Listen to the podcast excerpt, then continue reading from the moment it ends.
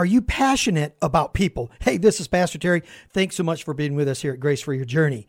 You should, as a believer, care about people. Not only should you care, you should be passionate about their eternal destiny. You should, on your prayer list, have someone or a number of people that you're praying for regularly about their salvation. The Apostle Paul said it like this Brothers, my heart's desire and prayer, my heart's desire, the passion of my heart and prayer to God is for them that is, they may be saved. Paul prayed earnestly and passionately that his friends would be saved. You should too. And when you do, you're going to see great things happen and you got it, discover unbelievable grace for your journey. Thank you so much for listening to this edition of the Grace for Your Journey podcast. I pray that it has been a blessing and an encouragement to you. Pass it around if you think it would help somebody. And we look forward to you dropping by again for another episode of the Grace for Your Journey podcast.